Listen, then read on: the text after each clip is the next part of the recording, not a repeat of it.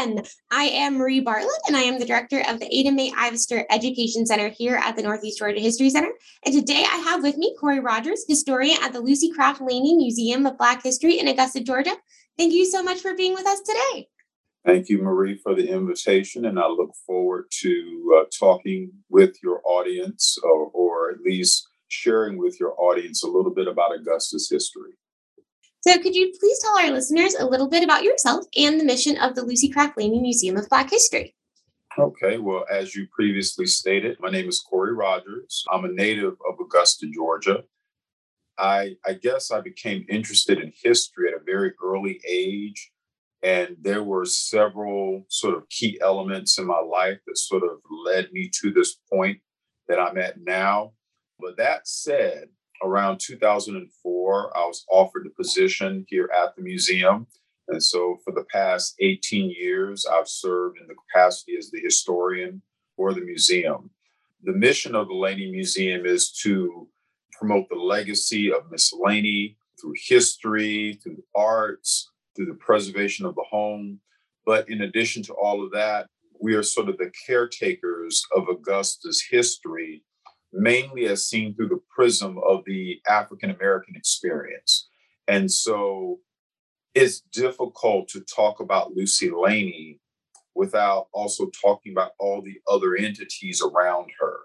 And so the Laney Museum obviously notices or highlights the fact that Miss Laney did not exist in this vacuum, that there were people in and around her that were also some of the movers and shakers of that era. So Augusta had several prominent figures that sort of rose to national prominence at that time, Miss Laney being one of them. But one of the other folks of that era, that first generation of African Americans coming out of slavery into freedom, one of the other individuals that rose to international acclaim was the Reverend Charles Thomas Walker. And I know that's sort of the crux of why you have me here today. But the Laney Museum has been open since August of, I'm sorry, since June of 1991. So we've been open now for 31 years. And uh, we have four permanent collections, of which C.T. Walker is a part of several. And we continue to grow and we continue to invite any and everyone out to share this experience that we have put together here at the museum. So, as you said, today we are going to mainly be talking about Charles T. Walker. But could you perhaps give us a, an incredibly brief overview of who Miss Laney was since we've mentioned her? Sure. So, to kind of give you sort of a breakdown of how important both she and C.T. Walker were to kind of put them um, within the same framework. On May 31st, 1976, one of the major streets in Augusta that runs through the heart of what was then the major African American community in Augusta, Gwinnett Street. Gwinnett Street was renamed Laney Walker Boulevard. So it was renamed after Lucy Laney and the Reverend C.T. Walker. Um, Lucy Laney, a native of Macon, Georgia, came to Augusta in the 1870s to teach in the public school systems. But by 1883, at the behest of several local ministers, she started a school of her own, initially for girls, but eventually it became a coeducational school. And by 1886, the school was chartered as the Haines Institute. So Lucy Laney is credited with establishing two of Augusta's most revered institutions of the early 20th century the Haines Institute, private boarding school for African American students that produced some of the finest professionals throughout the country, and the Lamar School of Nursing, which is one of the first nursing programs for African American women in the South. So um, Miss Laney was quite an extraordinary woman. And as, as I often like to say, I put her on my Mount Rushmore of prominent early 20th century figures.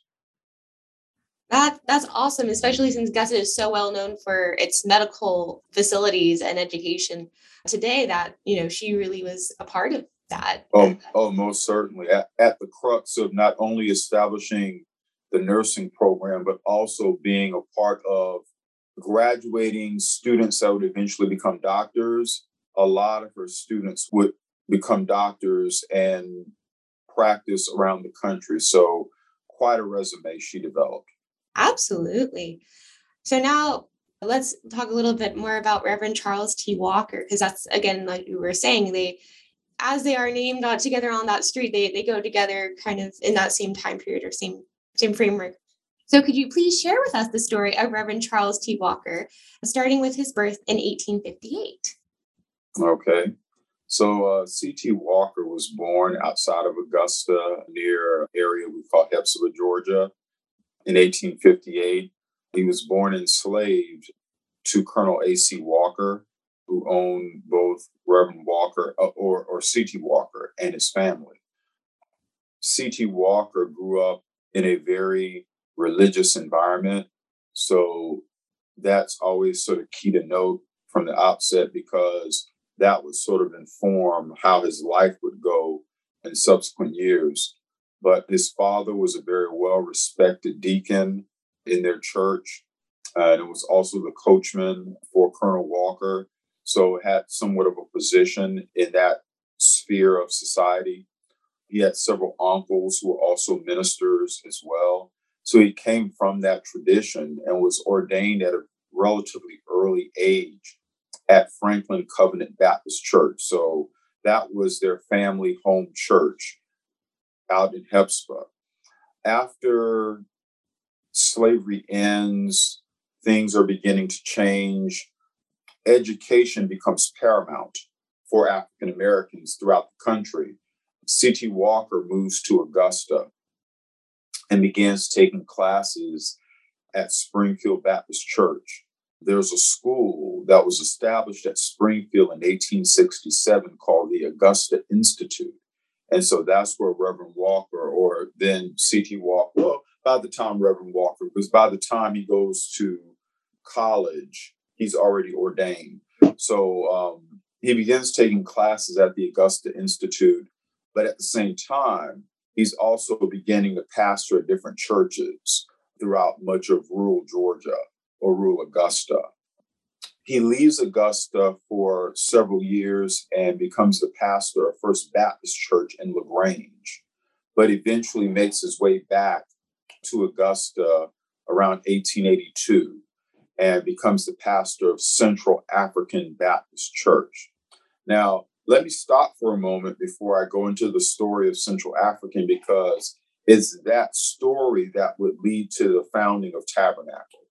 But the Augusta Institute, where C.T. Walker would get a lot of his early college education and training, today that school is Morehouse College. So Morehouse was founded in Augusta in 1867 and moved to Atlanta in 1879. Now, of course, it wouldn't be called Morehouse until 1913, but its origins comes all the way back to Augusta, Georgia, and that church, Springfield uh, Baptist Church. That being said, while at Central African, he begins to really develop a relationship in the city as this powerful minister, this gifted orator.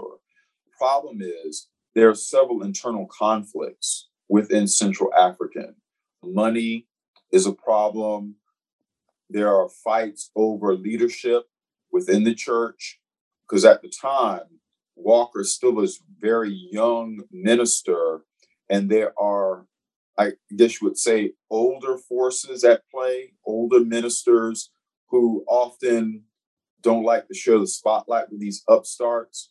So there's a lot of internal conflict within Central African, and the church splits in two. C.T. Walker and those that sort of followed him, they would leave Central African. And by August of 1885, in the Fellowship Hall of Union Baptist Church in Augusta, they started a church called Beulah Baptist Church. Beulah Baptist is the original name of Tabernacle. And so a couple of days later, they changed the name from Beulah to Tabernacle Baptist Church. And so was born in August of 1885 what will become in the 20th century one of the major religious forces for change and development in this greater region here. A lot of it was due in part to C.T. Walker and his cult of personality. C.T. Walker was a larger than life figure. People often described him as being clear of voice when he was in the pulpit. So when he was talking, he was very, in a very articulate fashion, he was able to communicate to his audience very, very well. By the time he would leave Augusta in 1899 and become the pastor of Mount Olivet Baptist Church in Harlem, New York, he had one of the largest churches in this area. So quickly, his church congregation began to grow primarily because of him. You know, he was this magnet. But before we get to that trip to New York, of course, there were several other incidents in his life that would propel him to national and international acclaim.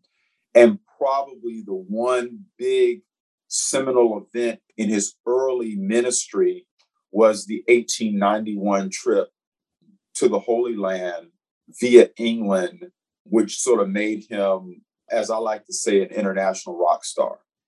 So in 1891, Reverend Walker traveled to the Middle East and to Europe to the Holy Land. Uh, so can you tell us about the impact that that trip had on him? Well, I may have, I think I've alluded to this uh, a little bit earlier, but I think that in terms of his ministry and his acclaim and who he was, that trip did wonders for him.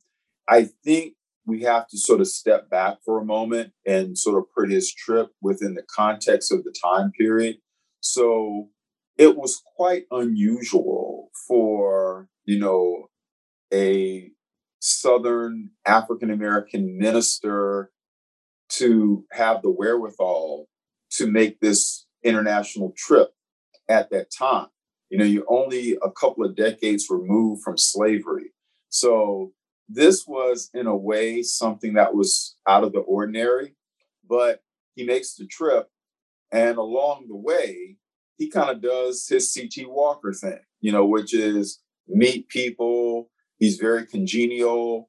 And the press begins to take notice of a lot of this. So the thing that sort of propels him into uh, international acclaim is the fact that a lot of your large local publications like the New York Times, they're writing about it. And C.T. Walker is keeping an account of his travels. He's writing about it as well. And then later, his best friend, Reverend Silas Xavier Floyd, would write about C.T. Walker's travels within the context of a biography that's published in 1901 about Reverend C.T. Walker. So you have all of these people uh, writing about this trip. Now, one of the other things during this three month trip that really sort of solidifies his reputation, especially within religious circles, is that we at least know that he visited the church of Reverend Charles Spurgeon. So there are different accounts. There's a lot of sort of urban legend and oral accounts that have grown up around his London stay. He stayed in London for about a month, but some early religious scholars and ministers would often talk about the fact that he met Charles Spurgeon. We don't know that to be true. We do know for a fact that he did visit that church in England. And people started making these correlations between Reverend Charles Spurgeon and his ministry and Reverend C.T. Walker and his ministry. So often you will see Reverend Walker referred to as the Black Spurgeon or the Spurgeon. And that was just simply a, um, a way of, in a way, communicating the notion that C.T. Walker had risen to this level of acclaim, that he was prominent, important, and someone worth listening to. Charles Spurgeon being this, you know, noted, very respected theologian at the time. So that trip in 1891 really garnered him a lot of attention and support. And C.T. Walker, coupled with the 1891 trip, C.T. Walker preached a lot of revivals and sermons in the North. And that's important because Northern African Americans began to take notice, but more importantly, in terms of sort of a support system, Northern whites began to take notice. And so a lot of those Northern whites who would spend time in the South, especially in Augusta, would connect with him and financially support him along the way. Uh, probably most notably would be John D. Rockefeller, who Walker would meet when he would become the pastor of Mount Olivet Baptist Church. And they would maintain that friendship when Reverend Walker moved back to Augusta in the early 1900s to have a second life at Tabernacle until his death in 1921. So, yeah, so Walker's travels, the Middle East and London in 1891, his Northern revivals and sermons and lectures, all of that fed into sort of the mystique, the aura, the reputation and legend that would become Reverend Walker. So Reverend Walker, of course, he, as you were saying, he's not only an important figure in Georgia history, but also nationally and internationally. So let's take a little bit more of a closer look at his time in New York City when he served at Mount Olivet Baptist Church from 1899 to 1904. So can you tell us a little bit more about his time there? Well, the funny thing about Reverend Walker going to Mount Olivet in Harlem is that he never seemed to be fully committed to New York. And the reason why I say that, he maintained a very healthy relationship with Augusta. The people at Tabernacle did not want him to go, but he went anyway. But he would always come back home to Augusta in that 1899, that three, four year period that you mentioned between 1899 and 1903, 1904 he would always come back home. And it might be something like coming back to raise money for the Tabernacle Old Folks Home. So, one little sort of side note C.T. Walker, when he started Tabernacle, he also started an old folks home in Augusta.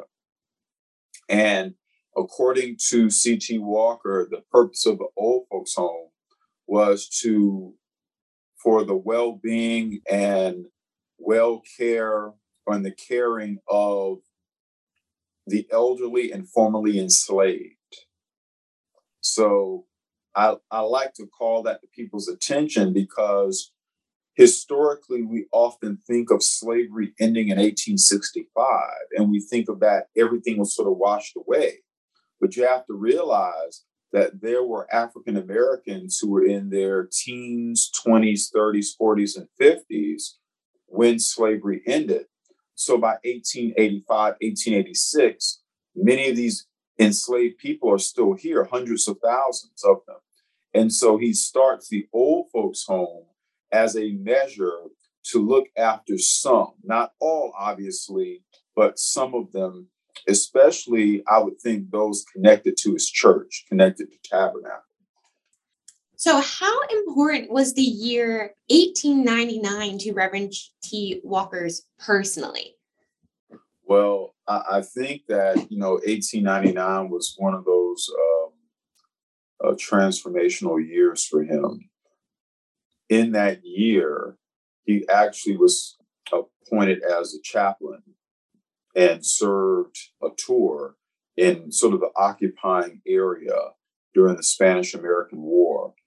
And what's interesting about C.T. Walker is that it seems like he never missed an opportunity to quote save souls.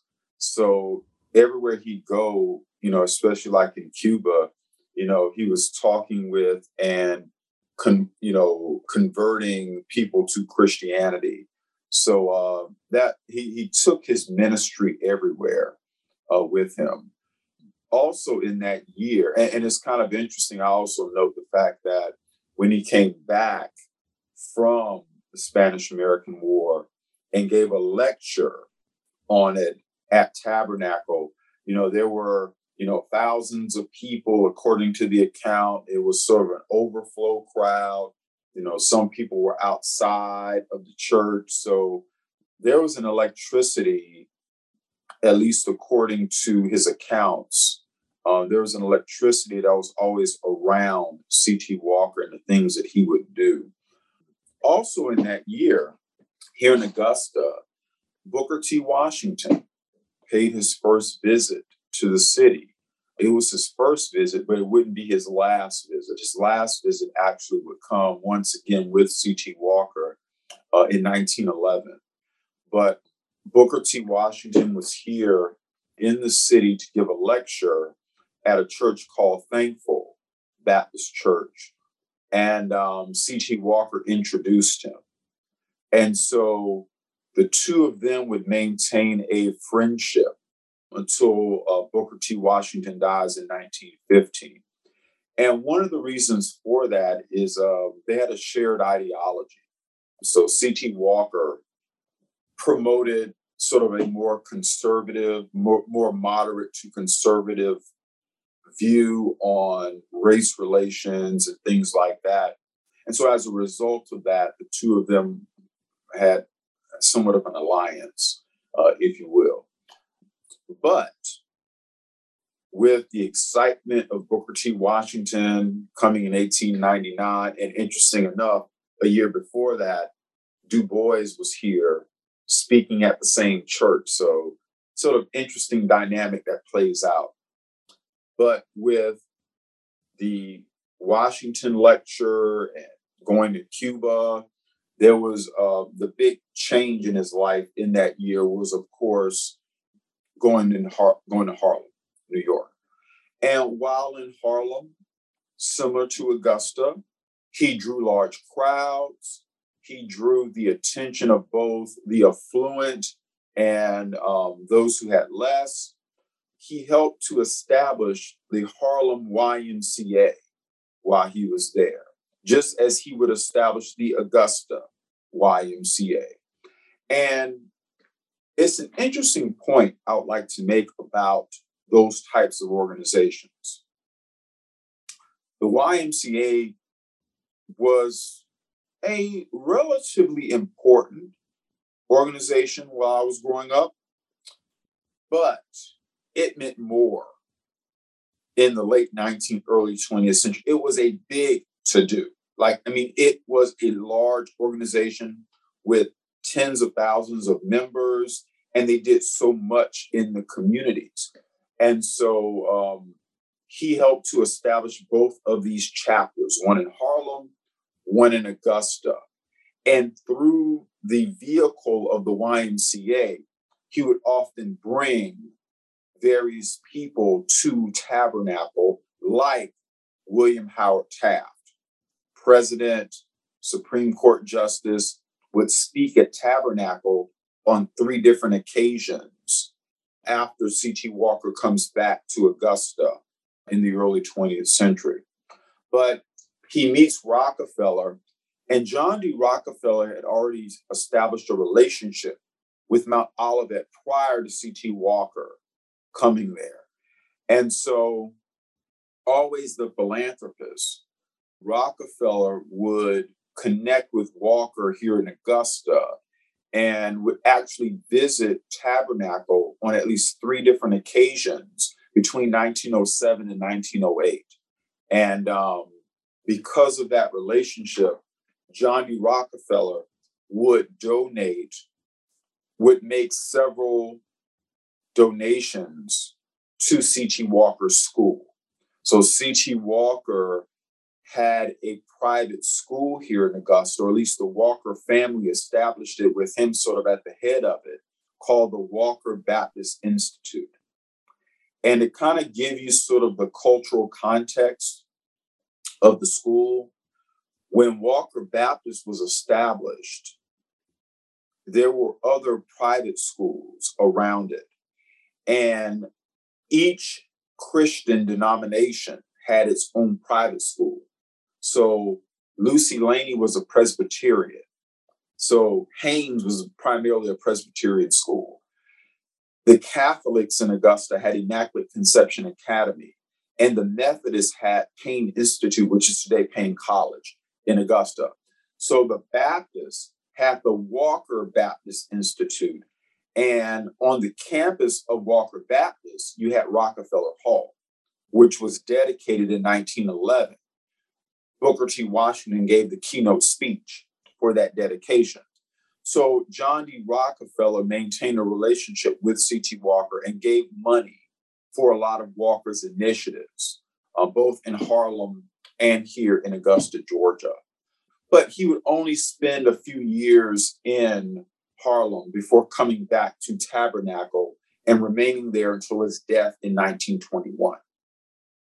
So, as you said, Reverend Walker, of course, came back to Augusta. He always maintained those those Georgia ties, like this. This was his home. So, when he came back to Augusta, Georgia, after his time in New York, he came to live in a house that was built in 1895. So, could you tell us a little bit about this house and what's being done to preserve it? Okay, so you're absolutely correct. C.T. Walker's last location still stands, and you know, it it would be really interesting for you, Marie, to see like almost like a before and after shot. So um, about 16 years ago, the house pretty much was falling into disrepair, and um, myself, or at least the Laney Museum and other uh, preservation organizations like Historic Augusta, began to take notice, and so it eventually made its way to the endangered properties list of Historic Augusta, and they eventually took over ownership of the home and began to restore the house. So it looks totally different. And in one of my last conversations, it seems like the director of Augusta's Housing and Community Development would like to purchase or at least take ownership of the home and maybe put it out there on the market for someone to live in the house. A lot of local organizations have interest interest in maybe making that their base of operations, but it's at least a preservation win in Augusta. But historically speaking, C.T. Walker lived in that home during sort of his second life in Augusta. And that second, so as I like to call his second act, was just as profound as his first. So the biggest thing that occurred in the second, so his second go around, was the building of the brand new church. So Tabernacle maintained its first church home between uh, 1885 and I would say the mid 19 teens on Ellis Street in Augusta, closer to the river, the Savannah River. But by 1914, the cornerstone had been laid for a brand new church. So between 1914 and 1921, the brand new Tabernacle Baptist Church was built. And interesting enough, the official dedication for the church happened maybe a month or so after C.T. Walker died in 1921. But his purpose was to build sort of this grand experiment, this church or community resource that everyone could enjoy. So even though it was a Baptist church, it was not meant exclusively for the Baptists. There were uh, sewing classes, ironing classes, things like that, to offered at Tabernacle. The church itself is probably one of the largest structures within that neighborhood. And as we started this interview, at the time, Tabernacle sat on Gwinnett Street, not Laney Walker at that time. The church itself rose three levels, and then it had a sub level. Um, the sanctuary could seat anywhere from 12 to 1500 making it one of the largest. And today, Tabernacle definitely is one of the largest churches in Augusta with about 10,000 members. So that church sanctuary definitely sort of comes into play. And so C.T. Walker's second act in Augusta, sort of highlighted by the building of the new church, was also a way for him to kind of reintroduce himself to the Augusta community and continue to be a sort of a force for leadership and a force for change in Augusta in his own way. He wasn't as progressive as Lucy Laney was. I mean, Miss Laney was the founder of the Augusta NAACP, for example, but C.T. Walker had a more moderate approach.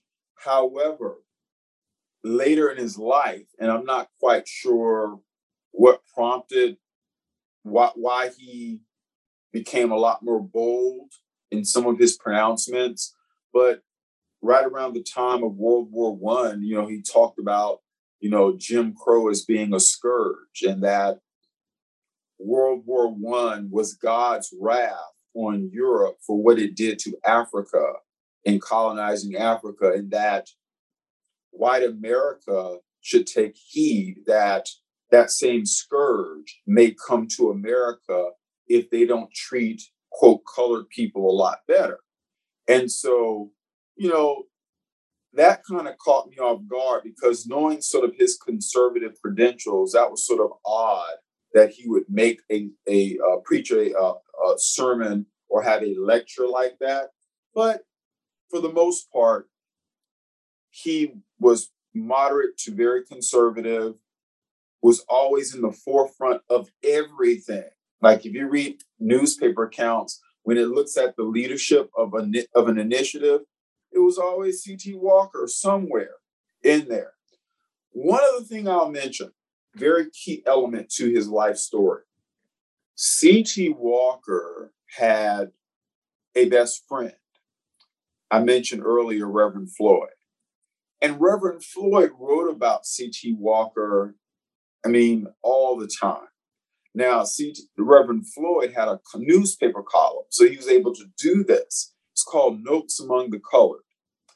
And it was the Augusta Chronicle's way of segregating its newspaper for all intents purposes. So from 1915 until the 1960s, the Chronicle was for primarily, it was a segregated newspaper. And so Reverend Floyd, who was the editor, would often write about any and everything going on in the Black community. And C.T. Walker and Tabernacle, of which Reverend Floyd was also a minister at Tabernacle. C.T. Walker got the lion's share of, you know, the publicity. And so it goes without question that C.T. Walker was had this international presence about him. But I often have to think that, you know, it it pays to have sort of this built-in hype man that's always hyping up everything you do. You know, literally everything you do is like on a scale of one to 10 is a 14, you know, and so that that really helps to have that. But it does not diminish the fact that Reverend Walker, born enslaved in 1858, would go to school in Augusta at Augusta Institute, today Morehouse College, would pastor no less than eight different churches during his lifetime would establish what is today the largest African American church in Augusta in the form of Tabernacle, would start both the Harlem YMCA and the Augusta YMCA, would be the general manager of the first insurance provider for African Americans in, in Georgia, the Pilgrim Health and Life Insurance Company, would travel the world, gain international acclaim, would welcome to Augusta George Washington Carver, Booker T. Washington, William Howard Taft, and John D. Rockefeller. So C.T. Walker led, led a complex, full life, but a transformational life. And it was really through his ministry that he was able to transform this community. And so having a street name for him, having a school name for him is, I think, probably the most appropriate way to celebrate his legacy. And the last thing I'll say about that legacy is the fact that when you establish something at a certain level, it is sometimes difficult for those who come behind you to maintain that level. Well, Tabernacle has had some extraordinary ministers after C.T. Walker, almost three in succession. Reverend C.S. Hamilton, who served from 1955 until 1996, who is the Dr. King of Augusta. You had his uh, successor, Reverend Otis Moss III, and then his successor, the current pastor, Reverend Charles Goodman. All three extraordinary ministers. So C.T. Walker laid the precedent for Tabernacle going out to find these exceptional leaders. And for all intents purposes, much of the 20th century of that church has followed in the model of C.T. Walker. So his legacy is firmly entrenched and quite an extraordinary individual. And I'm happy to say, you know, he's from this area. He has an incredible legacy, to be sure, as you said. So thank you so much for being with us today and for getting to share this story of a person that everyone should know, but perhaps had not heard of before. So now, after listening to this podcast, now people have heard of him, and hopefully we can share his story a little bit more. Thank you again, Marie, for the time. And um, any of your listeners, Augusta welcomes you with open arms. We have a lot of history here in Augusta. We have a very unique history here in Augusta, and we would love for you to share in that history with us. So come one, come all. Then Again is a production of the Cottrell Digital Studio at the Northeast Georgia History Center. Be sure to subscribe and leave us a review. It really helps other people discover the show. There are a few great ways to support the History Center. Make a donation online by clicking the donate button on our website at www.negahc.org.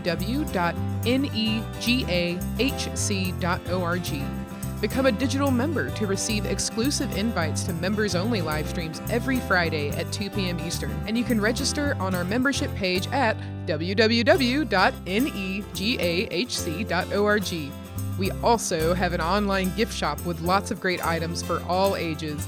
Use promo code Then Again for 15% off your online order. Valid on anything except memberships and handmade items. We'll see you next week for another episode of Then Again. Thanks, y'all.